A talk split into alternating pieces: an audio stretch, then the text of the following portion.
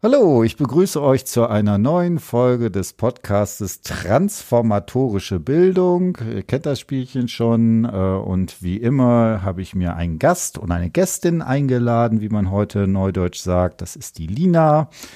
Genau, und dann fang mal an, stell dich mal kurz vor, wer bist du, was machst du so und bist du jetzt im Master gelandet? Ja, hallo, ich bin Lina. Ich studiere Lehramt für Sonderpädagogische Förderung an der Uni Köln, jetzt neu im Master quasi angekommen. Mhm. Ja, und sonst bewege ich mich so im theaterpädagogischen Bereich noch mhm. neben der Uni. Ach, erzähl mal ein bisschen, was machst du da? Ähm, also ich habe so eine Zusatzausbildung zur Theaterpädagogin mhm. gemacht, die jetzt in den letzten Zügen ist quasi und arbeite darüber in diversen Projekten gerade mit. Oh, das ist doch cool. Und wie ist es so im Masterstudiengang? Also du hast bei mir eine Bachelorarbeit geschrieben, da werden wir auch heute drüber äh, sozusagen reden. Genau. Ist man älter und weiser? So viel älter und weiser nicht. Aber ich habe mich jetzt gerade mal richtig eingefunden und mich sortiert mit den Kursen. Ich bin ganz froh, dass es ein bisschen hm. praxisnäher ist, dadurch, dass es aufs Praxissemester hm. auch zugeht. Ah, ja. Das ist schon mal ganz gut. Genau, dann schauen wir mal. Das war lustig. Ähm, ich hatte, ich, du hattest mich gefragt, ne, mit dem Titel. Jetzt geht es um die Wurst, äh, ob das, ähm, ob das ein angemessener Titel für eine hochseriöse Arbeit äh, hier an der Universität zu Köln ist. Und meinte, ja, ja, mach mal ruhig. Und ich war dann nachher so, dachte ich, hm, Herr Zirfers ist ja Zweitgutachter, ne? Und er hat natürlich, und dann haben wir irgendwann telefoniert und irgendwie, ja, es fehlt noch dieses Gutachten mit dieser Arbeit zur Wurst. Und äh, da meinte ich auch so, ja, das hat, hat offensichtlich funktioniert. Das war irgendwie äh, auf jeden Fall ein, eine solche Sache, die sehr gut ist. Wir haben eben schon äh, ganz kurz angesprochen, ähm, du hast, äh, erzähl mal so ein bisschen, im ersten oder zweiten Semester ein Seminar bei mir gemacht. Erzähl mal, worum es ging es da und äh, genau. Genau, das war mein allererstes Studiensemester mhm. direkt. Die erste Hausarbeit, die ich bei dir geschrieben habe. Mhm. Da ging es auch um den Klimawandel, mhm. wo wir Interviews mit Leuten von hm? Fridays for Future oder ähnlichem hm? gehalten habe. Genau, ne, das war so das erste Ding. Äh, da hast du dich dann auch mit Null auseinandergesetzt, spontanes Handeln und so. Äh, auch ganz wichtig, ähm, genau. Und jetzt äh, geht es halt wieder so im, weit im weitesten Sinne dabei. Jetzt geht's um die Wurst. Und äh, genau, sag mal, jetzt etwas im, im seriöseren Kontext, worum geht's denn wirklich? es geht darum, quasi, was ein Anlass sein kann, mhm. seine Lebensgewohnheiten umzustellen. Und zwar genau genommen in Bezug auf eine vegane Lebensweise mhm. und was da quasi einen transformatorischen Bildungsprozess auslösen kann. Und das untersuche ich auf mhm. Anerkennung. Genau. Äh, da muss ich jetzt natürlich kurz fragen, wie ist das mit dir? Hast du bei dir auch schon den Transformationsprozess du, äh, vollzogen? Ja. ja? Ja, deswegen natürlich auch mein Interesse an dem hm. Thema. Also ich lebe auch selber vegan. Okay. Äh, ich ich habe es mal hingekriegt, einen Monat lang vegan mich zu ernähren. Äh, ich hatte eine Zeit lang, wo ich eine Woche gefastet hatte und danach mhm. dachte ich mal, ähm, äh, probiere ich es mal. Es, geht. Mhm. Also man überlebt es offensichtlich. Ähm, ich habe aber dann doch wieder angefangen, also zumindest mal Käse und Eier zu essen, weil das irgendwie dann doch eine relativ äh, weitgehende Umstellung sozusagen ist. Genau, und ähm, es gibt ja die verschiedensten Gründe, wieso man das machen kann. Äh, Gesundheit äh, und so weiter. Klima ist da sicherlich auch eines der äh, Geschichten. Ähm, Genau, du hast ja dann angefangen, dass du so drei Aspekte, wieso, was denn Begründungsstrukturen für eine solche Lebens, äh, für einen veganen Lebenswandel, einen veganen Lebensstil, sagen wir mal so. Ähm, sag mal, was hast du da rausgefunden? Genau, also ich habe die kurz angerissen quasi. Mhm. Da habe ich einmal die Tierethik mhm. angeschnitten und ob es überhaupt legitim ist, Tiere mhm. leiden zu lassen oder zu töten für mhm. unseren Konsum oder Genuss mhm. oder auch für die Medizin. Mhm. Dann ähm, bin ich weitergegangen über die Gesundheit und die Vorteile, die eine vegane Ernährung vielleicht auch hat oder auch nicht hat. Aber tendenziell ist es schon ein Grund, der dafür spricht. Ähm, und dann als drittes noch auf den Klimawandel und den Einfluss auch auf den Welthunger quasi. kann man denn sagen, welches dieser drei Argumentationsmuster am stärksten ausgeprägt ist? Ich glaube, das ist ganz individuell, mhm. wo man da selber einen Schwerpunkt legt. Für mich persönlich ist es Tierethik. Ich mhm. glaube, mhm. sehr populär ist inzwischen auch einfach der Klimawandel, mhm. weil das mehr in den Köpfen ankommt. Statistisch gesehen habe ich einige Umfragen gesehen, wo Gesundheit tatsächlich oben stand. Das hat mich mhm. sehr überrascht. Hätte ich nicht gedacht. Aber offensichtlich ist auch das ein guter Grund. Also ich fand das ja interessant äh, in dem Seminar, wo äh, wir mal ein Semester nur Klima äh, hatten, ähm, wie wichtig auch dieses in den Interviews, ich glaube so 20 Stück oder so sind da insgesamt bei rausgekommen, äh, in den verschiedensten Varianten, die ich vorgelegen habe, ähm, wie wichtig dieses Thema vegane Ernährung tatsächlich auch in Bezug zum Klimawandel ist. Also dass äh, ähm, hat mich doch verwundert, weil äh, das ist sicherlich ein äh, relevanter Aspekt auch für den CO2-Ausstoß, aber jetzt auch nicht der entscheidende, würde ich sagen. Ja, aber schon sehr entscheidend, muss man auch okay, sagen. Dann, also ich habe eben, mal, sehr entscheidend. Es ja? ist, glaube ich, entscheidender als unser gesamter äh, Verkehrssektor. Und das ja? ist ja schon eine Ziffer dann quasi. Genau. Nicht ne? zu unterschätzen. Genau, ich glaube, so 20 Prozent kann man, glaube ich, so Pi mal Daumen irgendwie sagen. Also schon ganz erheblich. Also ein Fünftel, ne? Und äh, aber ähm, genau, da muss man gucken. Was ich gut fand äh, bei deiner Arbeit, äh, sozusagen moralisch bist du überhaupt nicht rangegangen, sondern hast einfach dir angeguckt und das finde ich eben auch der spannende Punkt, wo sowas wie Transformation entsprechend stattfinden und ich finde, das ist ja wahrscheinlich so gerade die 100.000 Dollar Frage. Ich glaube, den allermeisten Leuten ist schon irgendwie klar, dass sowas wie eine Transformation irgendwie jetzt irgendwie passieren muss. Ansonsten fahren wir halt den Planeten an die Wand. Äh, meiner Ansicht nach ist die große Frage halt, wie machen wir denn das? Ne? Mhm. Und weil ich glaube auch vielen Leuten inzwischen auch klar ist, irgendwie so geht's nicht weiter. Aber das große Problem ist meiner Ansicht nach, dass äh, wenn man in solchen habituellen Strukturen irgendwie drin steht und dann noch ein bisschen älter ist, wie ich das ja so langsam jetzt auch bin, muss ich leider zugeben, ähm, dass natürlich solche Veränderungen einfach zunehmend äh, schwieriger sind werden. Ne? Ja. Und ähm, was ich da spannend finde, also ähm, Koller diskutiert das ja vor dem Hintergrund, äh, was unter dem Begriff, was kann sowas wie der Anlass von äh, solchen äh, Sachen sein und diskutiert da ja ganz stark äh, dieses krisenhafte Erfahrung. Um krisenhafte Erfahrung auszubuchstabieren, macht er ja unter anderem Waldenfels.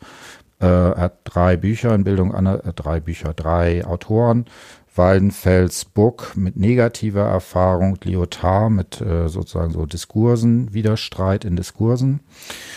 Ähm, das Problem ist, dass ich finde, dass diese einfache Geschichte Klimawandel ist ja eine Krise, also müssten ja alle das als Krisen erleben ähm, dass das vielleicht ein bisschen zu einfach ist. Äh, darf ich ganz persönlich fragen, wie würdest du das sehen? Waren für dich auch sowas wie krisenhafte Momente da drin oder? Eher weniger, hm? würde ich sagen. Also es war mehr fast ein schleichender Prozess.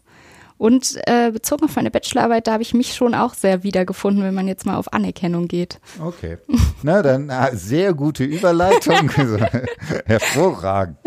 Genau, so wünscht man sich das irgendwie als Interviewender. Genau, also, ne, und dann wäre jetzt die Frage, was, was wären noch unterschiedliche Formen, wo sowas wie ein Motor oder ein Anlass von solchen Transformationen ist? Ähm, wie gesagt, es gibt Bereiche, was weiß ich, im Bereich, sagen wir mal, Diskriminierung, Rassismus, äh, Migration und so weiter, wo es sehr offensichtlich ist, dass das kann eigentlich gar nicht anders als krisenhaft erfahren werden. Ähm, und ähm, hier bei dem Thema Klima leben wir glücklicherweise in Deutschland noch in einer Situation, wo das im alltäglichen Bereich eben für viele Leute nicht äh, krisenhaft äh, wahrgenommen wird. Und ein Vorschlag, den du gemacht hast, ist eben äh, zu sagen, vielleicht wäre es Anerkennung. Dann musst du uns jetzt mal kurz äh, in zwei bis drei Stunden erklären, was denn eigentlich Anerkennung so ist. Ne? Du hast also drei Autoren. Genau, fang vielleicht erstmal so allgemein an. Wie würdest du Anerkennung jemand erklären, der davon noch nichts weit? Ja, Also auf Anerkennung sind wir ja alle irgendwie angewiesen. Mhm. Es geht darum, von anderen anerkannt zu werden. Also, dass irgendwie unsere Lebensweise, unsere Weltsicht so akzeptiert und hingenommen werden und hm. genau, wir da nicht zu sehr auf Gegenwehr stoßen. Hm. Genau, und was ich finde, dieser Anerkennungsbegriff in den Theorien, die wir jetzt haben, also Honneth, Ricoeur und Butler, äh, ist was ganz Fundamentales. Also die alle drei gehen vielleicht etwas unterschiedlich stark davon aus, dass wir als Menschen quasi nur als anerkannte Wesen entsprechend äh, existieren können. Ja. Dann sag mal ein bisschen zu Honnet. Was ist das eigentlich? Genau. Honnet wollte da eine ganze Gesellschaftstheorie hm? quasi drauf aufbauen, auf diesem Anerkennungsbegriff. Wie du schon sagtest, das soll was sehr Grundlegendes sein, worauf wir alle irgendwie angewiesen hm? sind wir müssen anerkannt werden und dazu hat er dann quasi das auf verschiedenen Ebenen entwickelt. Mhm. Also es gibt die ähm, Ebene der Liebe, mhm. dann gibt es die Ebene des Rechtes und dann noch die gesellschaftliche Anerkennung, heißt es, glaube ich. Ich mhm. weiß es gerade gar nicht. Ähm, genau. Und auf all diesen Ebenen müssen wir eben anerkennen und viele Anerkennungserfahrungen machen. Und dem gegenüber stellt er eben Erfahrungen der Missachtung, was mhm. dann dem Ausbleiben von Anerkennung entspricht. Hm. Genau, also diesen letzten Teil, da gehen wir vielleicht gleich noch drauf ein, ja. den finde ich tatsächlich am spannendsten. Ne? Also, dass man Anerkennung vor allen Dingen da feststellt, wo einem das verweigert wird. Ne? Ähm, du hast jetzt gesagt, die erste Stufe ist Liebe. Ja. Ähm, wie würdest du das sagen? Wieso ist, was macht da Liebe aus?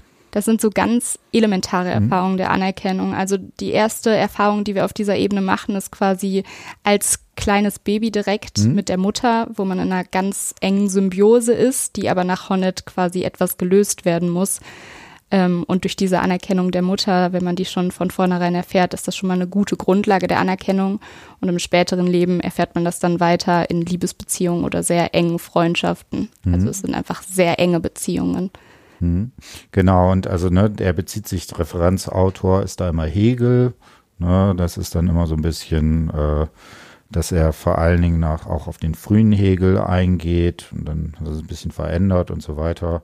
Ich frage jetzt nicht, du guckst schon irgendwie so ein bisschen, kannst du nochmal Hegel in zwei, drei Sätzen zusammenfassen? Ungern. ja, sehr gut.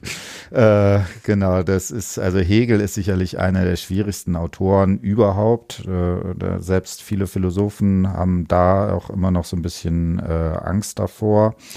Ähm, ich finde dieses auch erstmal diese erste Stufe der Liebe, ne, du hast jetzt gesagt, Mutter, äh, erste primäre Bezugsperson sicherlich mit dabei.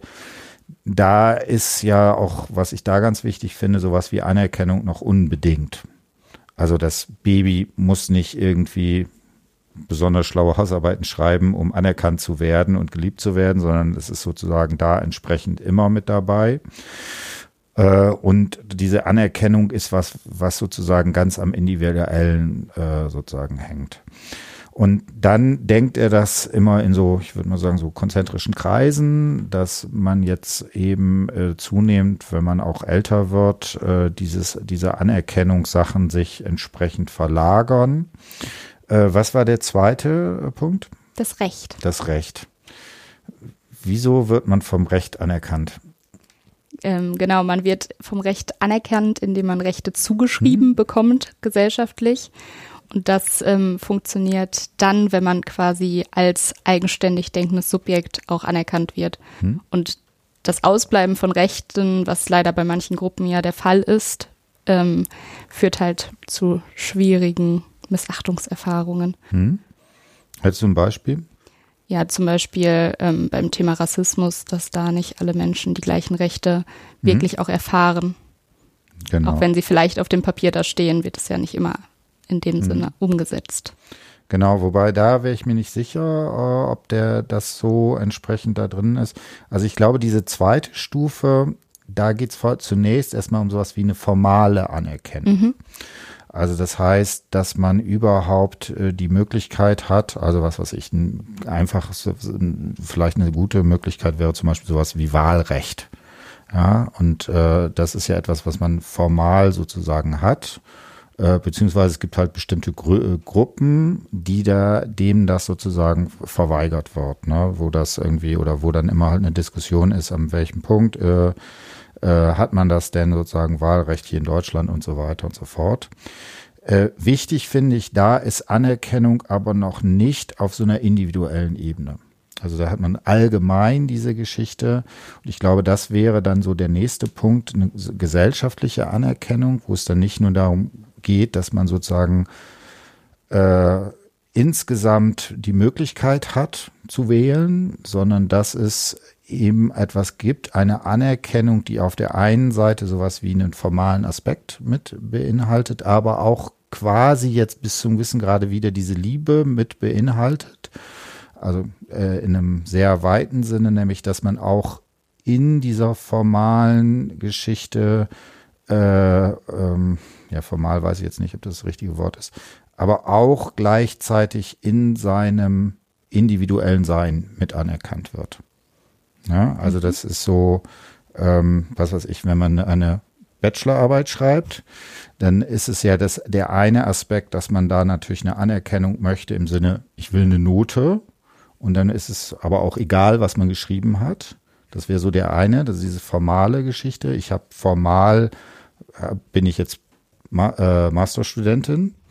Aber natürlich ist, würde ich sagen, und das finde ich das Spannende bei diesem Anerkennungsbegriff, man möchte ja doch irgendwie dann mehr. Man möchte halt auch mit dem, was man gemacht hat, sozusagen anerkennt, äh, anerkennt, anerkannt werden. Und da finde ich, ist so diese äh, ganz wichtige Dimension dabei. Interessant, vielleicht noch eine Sache kurz. Ähm, äh, Schule ist bei ihm so ein Zwischenbereich. Mhm. Ne, das äh, finde ich ganz lustig, auch für die Leute, die Erziehungswissenschaft studieren, weil er sagt, Schule muss auf der einen Seite sowas wie eben dieses Formale haben, ne? also dass man, was weiß ich, für Hausarbeiten diskutiert er tatsächlich eine Benotung, ne? dass man für Hausarbeiten eben sozusagen das benotet kriegt, aber auf der anderen Seite ist da auch noch dieses Ding, dass er sagt, es hat, hat bleiben, muss gerade zu Anfang auch dieses Spielerische haben. Mhm. Na, das ist eben nicht, ähm, äh, ja, das, das wäre halt so ein Zwischenbereich zwischen äh, dieser Liebe und der Gesellschaft, die Schule als sowas, die, äh, wo es auf der einen Seite schon so Anerkennungsfragen gibt, aber wo es auch diese, diese direkte Beziehung da noch dabei ist. Ähm, vielleicht so weit erstmal ähm, jetzt hast du noch zwei weit. Ach so, genau. Hast du Lust noch was zu diesen ähm, zwei ähm, ähm, missacht, also die, wo das sozusagen verweigerte Anerkennung. Dazu was ja. zu sagen? Hm? Ja. Ähm, ich weiß gar nicht mehr genau, wie die heißen. Auf jeden Fall gibt es quasi zu jeder der drei Formen ein Pendant. Hm? Das erste müsste Vergewaltigung sein. Das ist so ganz elementar, also dass wirklich körperlich hm? ein Eingriff stattfindet also es muss jetzt keine Vergewaltigung in dem Sinne sein, sondern einfach körperlich etwas mhm. zufügen und dass dieses, diese Entmachtung über den eigenen Körper was ganz Elementares mhm. dem wegnimmt, quasi. Genau, die, das wäre Misshandlung und Vergewaltigung genau. als die Geschichte, ja. ja. Ja, genau. Dann das zweite eben die Verweigerung von Rechten dann in mhm. dem Sinne. Ähm, ja, was dann. Genau.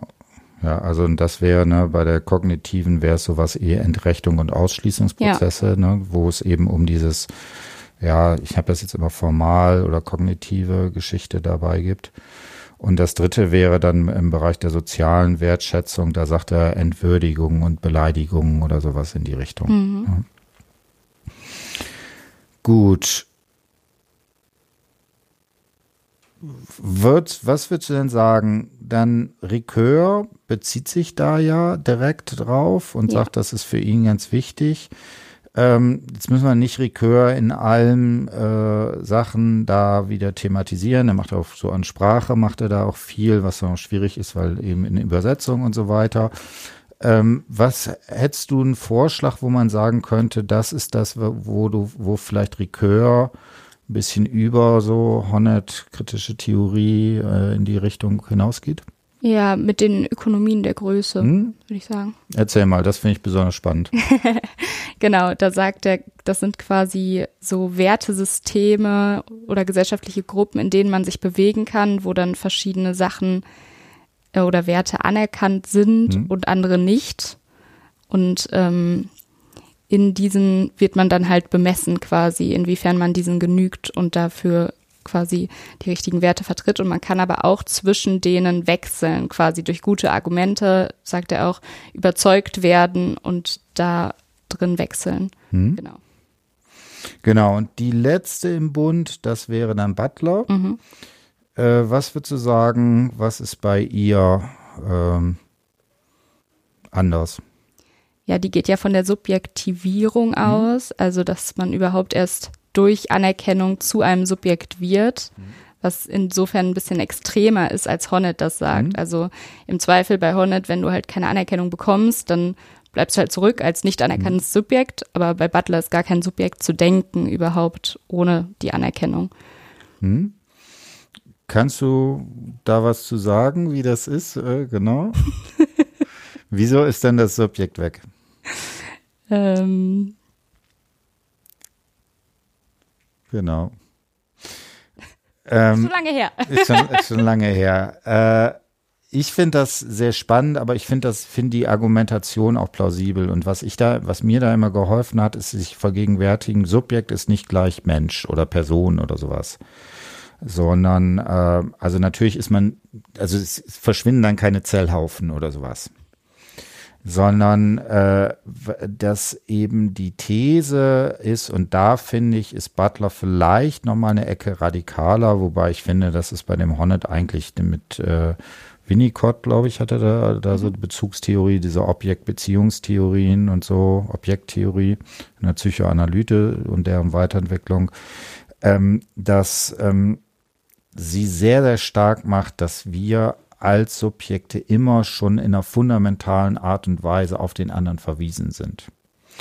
Und dann äh, finde ich das plausibel zu sagen, okay, wenn sowas wie Anerkennung verweigert wird, dann ist man natürlich noch als Mensch da oder sowas in die Richtung. Aber was eben dabei in Frage gestellt wird in fundamentalen Situationen, ist eben, inwiefern kann ich mich dann als Subjekt sozusagen noch sehen? Und ich finde das eine sehr plausible Argumentation, vor allen Dingen, weil sie damit auch eine Sache, finde ich, begründen kann. Ähm, also, dass es besonders in Hass spricht, wo sie sagt, ähm, wieso ist es so, dass Personen sich selbst mit diskriminierenden Formen der Anrufung identifizieren? Könnte man sagen, ich werde diskriminiert bezeichnet, angerufen, kann ja eigentlich einfach ignorieren oder sowas. Und die These, die bei Butler dahinter steht, ist, weil wir unseren Subjektstatus, also dass wir als Subjekt hier in der Welt sind, immer schon auf Anerkennung beruhen. Deswegen ist, sind, haben solche äh, Bereiche eine solche Wirkungsmächtigkeit. Ich finde, das ist so die Argumentationsfigur, die, die ich finde, die sehr äh, gut zum Beispiel erklärt, wieso funktionieren eigentlich sowas wie rassistische Beleidigungen. Wieso kann man das nicht einfach so ignorieren und so weiter. Und ich finde, da liegt so die The äh, Stärke auch der Theorie von Butler. So, also jetzt haben wir so einen ganz groben Überblick, was Anerkennung so ist. Das kann man endlos ausdifferenzieren und so weiter. Ähm, Jetzt hast du dann noch mal einen Bogen geschlagen, den fand ich auch relativ plausibel, weil du gesagt hast, alle äh, Personen, die du interviewt hast, sind ja äh, sind in der Adoleszenz beziehungsweise diese Veränderung, die dabei ist. Ich glaube, eine Person war eine genau. Ecke älter. Ähm, sag noch mal was von diesem Verhältnis von Anerkennung und Adoleszenz. Genau. Also in der Adoleszenz ist sowieso ein ganz besonderer Bildungszeitpunkt mhm. quasi nochmal, weil so dieser Loslöseprozess von den Eltern stattfindet und man irgendwie von dieser Anerkennung, die man von den Eltern ja ein Leben lang bekommen hat, ein Stück weit abweichen muss. Dann gibt es so ein Anerkennungsvakuum quasi, mhm. ähm, in dem man quasi sich selbstständig eigene Meinungen bildet und die vielleicht auch abweichen von den Meinungen der Eltern. Und dass man das ja eben aushalten muss, um dann quasi überhaupt richtig selbstständig zu werden. Und genau. Und deswegen ist es auch für das Thema quasi ein besonderer Zeitpunkt. Hm. Genau, ne, also da verschiebt sich etwas, ne, diese unbedingte Anerkennung der Eltern wird halt in Frage gestellt und dann ist die Frage, was, äh, was kann quasi das ersetzen und so. Gut, ähm, jetzt hast du drei äh, Personen interviewt. Ähm, jetzt hm, wie machen wir das? Ich würde sagen, wir machen einfach äh, von Person zu Person. Fangen wir mhm. mal an. Was ist das Besondere von Mareike? Genau. Mareike benennt das tatsächlich ziemlich konkret mhm. sogar fast. Die macht es in zwei Stufen und zwar einmal ihren Weg, wie sie zur Vegetarierin mhm. geworden ist und dann anschließend erst zum Veganismus. Mhm. Und beides wurde maßgeblich durch ähm, Personen in, ihren um in ihrem Umfeld beeinflusst. Mhm. Das war beim Vegetarismus eine Freundin von mhm. ihr, die plötzlich vegetarisch wurde. Und sie hat das erstmal sehr kritisch beäugt mhm. und war da gar nicht so überzeugt von und äh, hat sich aber trotzdem dann irgendwann schlecht gefühlt, in ihrer, ihrer Gegenwart noch Fleisch zu essen und dann so allmählich ihr Verhalten in ihrer Gegenwart geändert, mhm. bis dann so ein Punkt kam, ähm, wo sie das selber auch hinterfragt hat, ähm, als sie den Dokumentarfilm Dominion geschaut hat, wo eben Verhältnisse aus der Massentierhaltung sehr konkret gezeigt werden. Ähm, wo sie dann sehr stark darauf reagiert hat, sich auch übergeben musste und hat es hm. dann anhand dessen dann nochmal mehr auch für sich in Frage gestellt. Hatte aber zu dem Zeitpunkt auch schon echt viel auf Fleisch verzichtet, dann einfach durch ihre Freundin. Ähm, genau. Wo ihre Mutter auch schon, da kam schon ein bisschen Gegenwind von ihren mhm. Eltern. Ähm, und dann äh, hieß es aber, okay, das ist okay, aber bitte niemals vegan.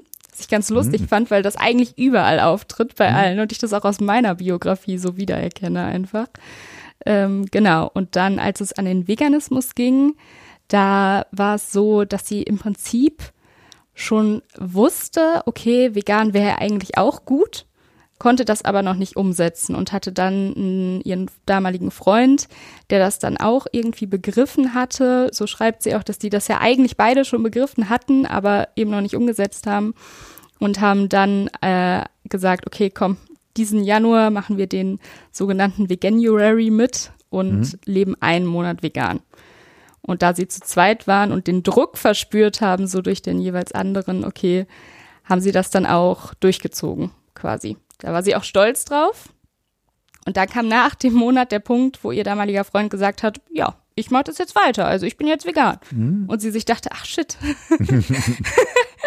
Der ist auch nach mir erst vegetarisch geworden. Jetzt muss ich das ja auch durchziehen. Mhm. Ähm, genau. Und ab dem Zeitpunkt war sie dann vegan. Genau, also eine super Bildungsstrategie, ne? Also mhm. ähm, Genau, äh, ich glaube, da kommen wir dann gleich nochmal äh, rein, weil ich finde da, also gerade auch so, wie du es erzählt hast, auch ein bisschen so in dieser lustigen Form, finde ich, wird da natürlich dieses ganze äh, Bildungsfrage, die da dran steht, äh, sozusagen rele, äh, sozusagen äh, spannend. Ne? Also ich finde, da sind zwei Sachen, die ich, die mich momentan extrem interessieren. Ähm, das eine, was du jetzt gesagt hast, diese zweite Phase, dass sie gesagt haben, eigentlich kann ich es nicht. Und ich finde, das ist ja eine ganz spannende Geschichte. Wieso ist das denn eigentlich? Weil eigentlich ganz platt könnte man ja sagen, man entscheidet sich dafür und dann ist man es halt. Mhm. Und aber ganz so einfach ist es ja offensichtlich nicht. Ne? Ähm, hast du eine Idee, wieso es nicht so einfach ist? Ja, es sind ja lebenslang quasi angewöhnte Verhaltensmuster. Mhm. Das zu hinterfragen überhaupt mal, ist ja auch anstrengend, das dann zu ändern. Wie du auch eben meintest, es ist ein Monat versucht, okay, aber es ist ja mhm. auch anstrengend, jetzt auf mhm. Eier und Milch und so plötzlich mhm. zu verzichten. Genau, bin hier geoutet worden. genau, so Zwangsouting hier im Podcast oder sowas. Ey. Naja, ich kann, kann ihn ja schneiden, wenn, wenn mir das nicht passt. Ja, ja, ja. genau. Nein, Grund, Grundregel hier im Podcast, hier wird nicht geschnitten. So, genau. Ist immer ein One-Tag. Äh, Stefan. Ja, bei Stefan war es weniger eindeutig. Der mhm. ist zum Zeitpunkt des Interviews schon etwas älter und berichtet aus der Vergangenheit. Ähm, und der ähm, beschreibt eine Zeit, wo es bei ihm so losging mit der Uni. Er war neu an Uni und wollte sich irgendeiner Gruppierung anschließen und ist dann eigentlich durch Zufall mehr oder weniger auf so eine Tierrechts, nee, AG gegen Tierversuche mhm. gestoßen, der sich angeschlossen hat. Quasi, das war damals auch noch ein bisschen eine andere Zeit. Also heutzutage ist Veganismus ja schon ein bisschen populärer. Da war das nochmal eher so eine Sparte für sich. Und da ähm, hat er dann das erste Mal Kontakt zu einem Veganer gehabt, der ihm da ein bisschen was erzählt hat. Dann haben die ein Theaterstück dazu geschrieben. Und ähm, Stefan äh, beschreibt es eigentlich irgendwie sehr schlicht und rational und war so, ja, ich wusste ja auch, der hat recht. Und dann habe ich das umgestellt. So, der hat sich dann auch irgendwie ein, zwei Monate Zeit gegeben und dann ist der vegan geworden. Man muss dazu sagen, der war vorher auch schon vegetarisch mhm. und in dem Bereich so ganz gut drin. Und bei dem ist es ganz lustig, weil da eher das umgekehrte Phänomen dann deutlich wird, dass er dann jetzt beschreibt inzwischen, dass seine Freunde sich von ihm total unter Druck gesetzt fühlen oder mhm. auch Freundschaften dran kaputt gegangen sind, weil er eigentlich erwartet, okay, alle anderen müssen ja jetzt auch vegan sein, wie könnt ihr das noch machen? Ähm, da beschreibt er richtig so, ja, dass äh, er seinen Freunden quasi im Supermarkt erscheint und er so ein extremer Veganer da wäre. Genau. Hm, also, sehr, sehr lustig, ja. vor allem dieses Bild im Supermarkt erscheint. genau, ja. Ähm,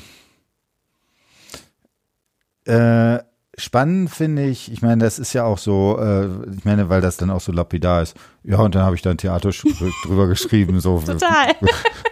das hatte ich auch schon im Interview. Was soll ich denn jetzt analysieren? Mensch. nee, aber ich meine, hast du noch keins geschrieben? Zu dem Thema? Äh, zu dem Thema noch nicht, nee. Genau, dann ja. es mal Zeit jetzt, würde ich sagen. Man muss dazu sagen, ich kenne den auch aus der Theatersparte. Ja. Das alles, ja. Genau. Und ähm, Katharina? Genau, bei Katharina wird es auch wieder deutlicher. Hm? Ähm, die war eine sehr ähm, überzeugte Fleischesserin hm? zu Anfang.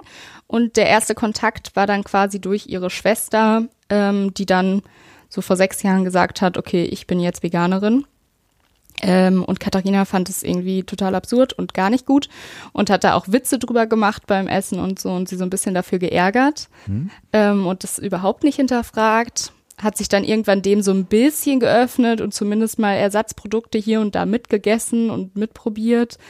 Ähm, aß aber weiterhin Fleisch. Und dann kam so der Punkt, ähm, wo sie umgezogen ist in eine WG in der Großstadt und ähm, genau, und in dieser WG haben eigentlich alle Fleisch gegessen, hm?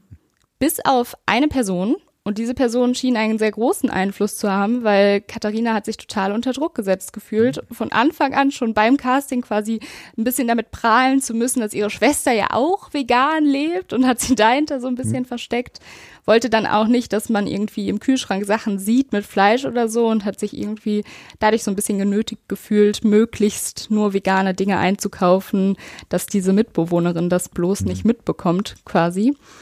Ähm, ja, Genau, so war das. Und ähm, aus dieser Angst quasi vor Missachtung an der Stelle ähm, hat sie da immer mehr solche Produkte konsumiert. Irgendwann kam sie dann auch zu dem Konflikt mit sich selber, dass sie so dachte, okay, ich muss mich jetzt selber mal mit dem Thema auseinandersetzen und da selber eine Entscheidung für mich treffen, statt da immer so zwischen rumzuschwimmen und hat dann auch, wie Mareike quasi, den Dokumentarfilm Dominion mhm. geschaut, beziehungsweise es versucht, sie hat es nicht zu Ende gebracht, ähm, weil sie es so schrecklich fand und hat dann auf der Grundlage quasi ihr Verhalten so ein bisschen reflektiert und dann selber auch gedacht, okay, ich denke eigentlich von mir, dass ich total tierlieb bin und es passt gar nicht damit zusammen, jetzt Tiere aber zu essen. Mhm. Ähm, und hat dann zum Ende des Interviews es total absurd eigentlich gefunden dass sie sich da mal drüber lustig gemacht hat. Also mhm. sie hat mhm. dann die Entscheidung getroffen, vegan zu leben ähm, und findet es im Nachhinein gar nicht mehr gerechtfertigt, dass sie überhaupt mal Fleisch gegessen hat, geschweige denn Veganer belächelt hat. Mhm. Genau. Ähm, hast du mal diesen Film gesehen, Dominion? Ja. Und konntest du ihn durchgucken? Ich habe ihn durchgeguckt. Gut ging es mir dabei nicht. Mhm. Ich empfehle ihm jedem auf jeden Fall. Mhm. Ähm, es ist ganz gut, sich manchmal auch kurz dazu zu zwingen, die Augen davor eben nicht zu mhm. verschließen. Mhm.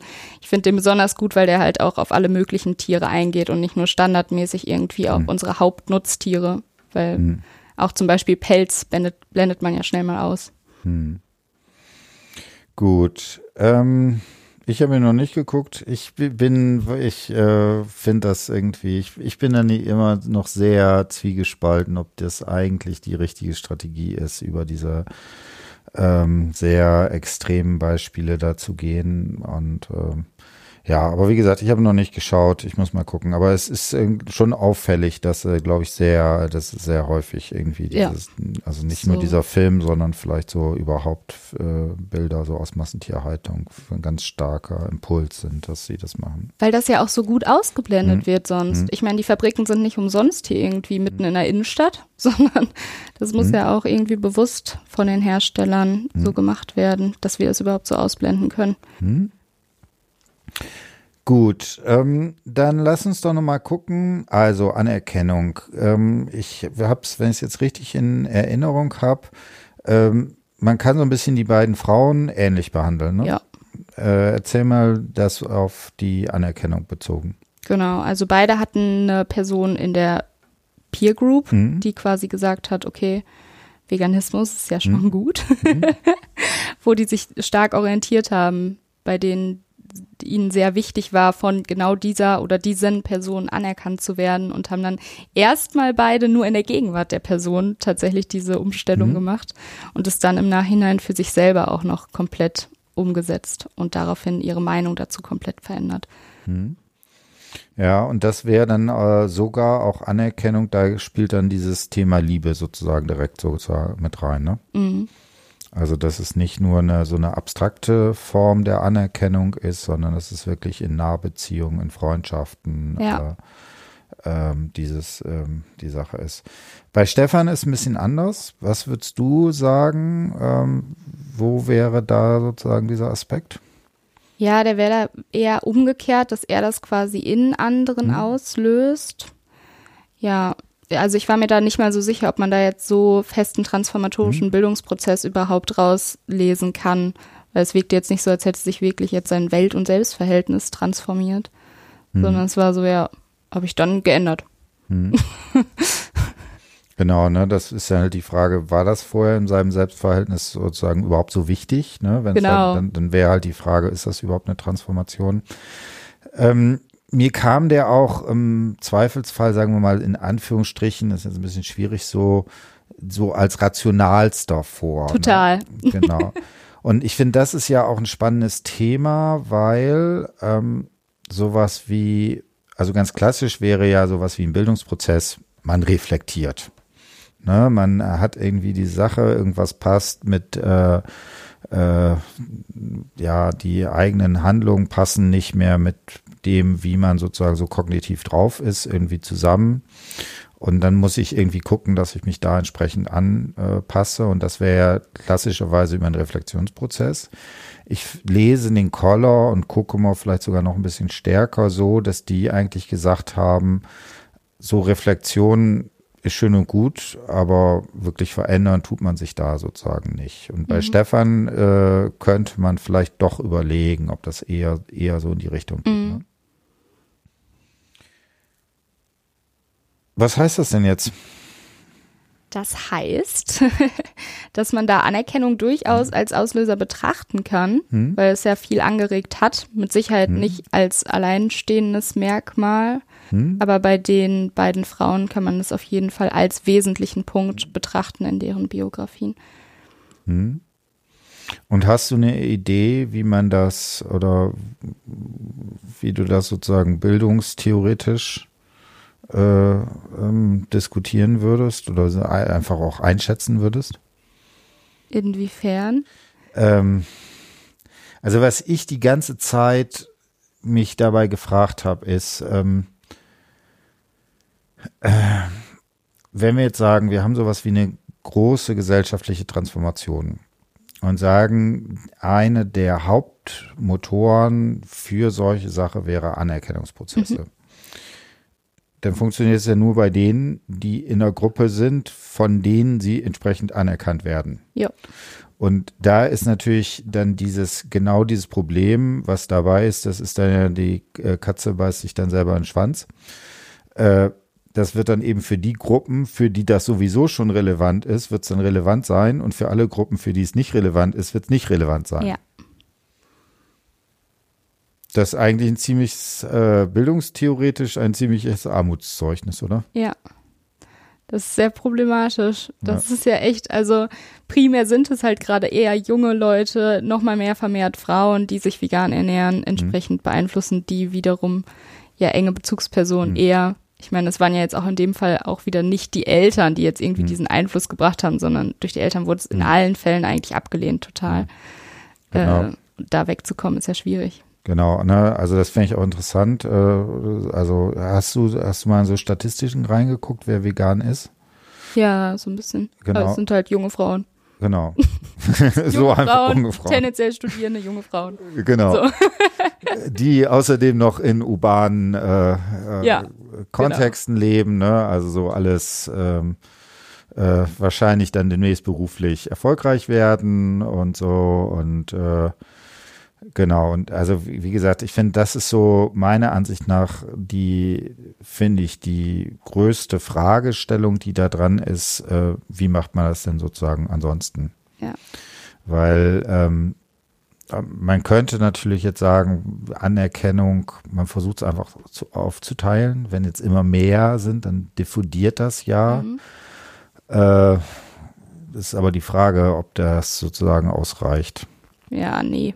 Nee. Da muss ja eh von hm. oben irgendwie was kommen. Es muss eigentlich hm. ja komplett verpönt sein, überhaupt Fleisch zu essen, hm. theoretisch. Genau. Vielleicht blöde Witze oder sowas. Ne? Siehst du langsam aus wie ein Schwein oder keine Ahnung. Ähm, genau. Hättest du denn, wenn du jetzt sagst, okay, ähm, Anerkennung wäre nur eine Sache. Würdest du noch andere, sowas wie andere Anlässe von solchen Sachen sagen? Also du hattest schon mal null spontanes Handeln mhm. äh, in deiner Hausarbeit gesagt. Was wären noch äh, Motive, wo man sagen könnte, das kann sowas zu sowas ja, führen? Krisenhafte Erfahrungen ja. ja. auf jeden Fall auch. Ich ja. kann mir vorstellen, dass die Filme auch jeweils auch eine Rolle ja, mitgespielt haben. Ich meine, wenn man sich danach übergibt, mhm. übergibt, kann man das bestimmt durchaus als krisenhafte Erfahrung deuten. Mhm. Äh. Genau, aber da, da ist, finde ich, genau das gleiche Problem. Also, wenn ich es nicht will, dann gucke ich es mir eben nicht voll, an. Ne? Voll, voll. Das ist genau. schwierig. Das ist überall schwierig. Hm. Wie würdest du das denn, du wirst ja irgendwann mal Lehrerin. Mhm. Wie machst du das denn dann? Die müssen dann die Filme gucken. Tatsächlich ja. Also okay, ja. Ähm, das passt ganz gut. Ich ähm, leite nämlich zwischendurch immer mal Projekttage zum hm. Thema Tiere, Ethik, Umwelt hm. in Schulen quasi. Es ist hm. über so eine externe Organisation, die das anbietet.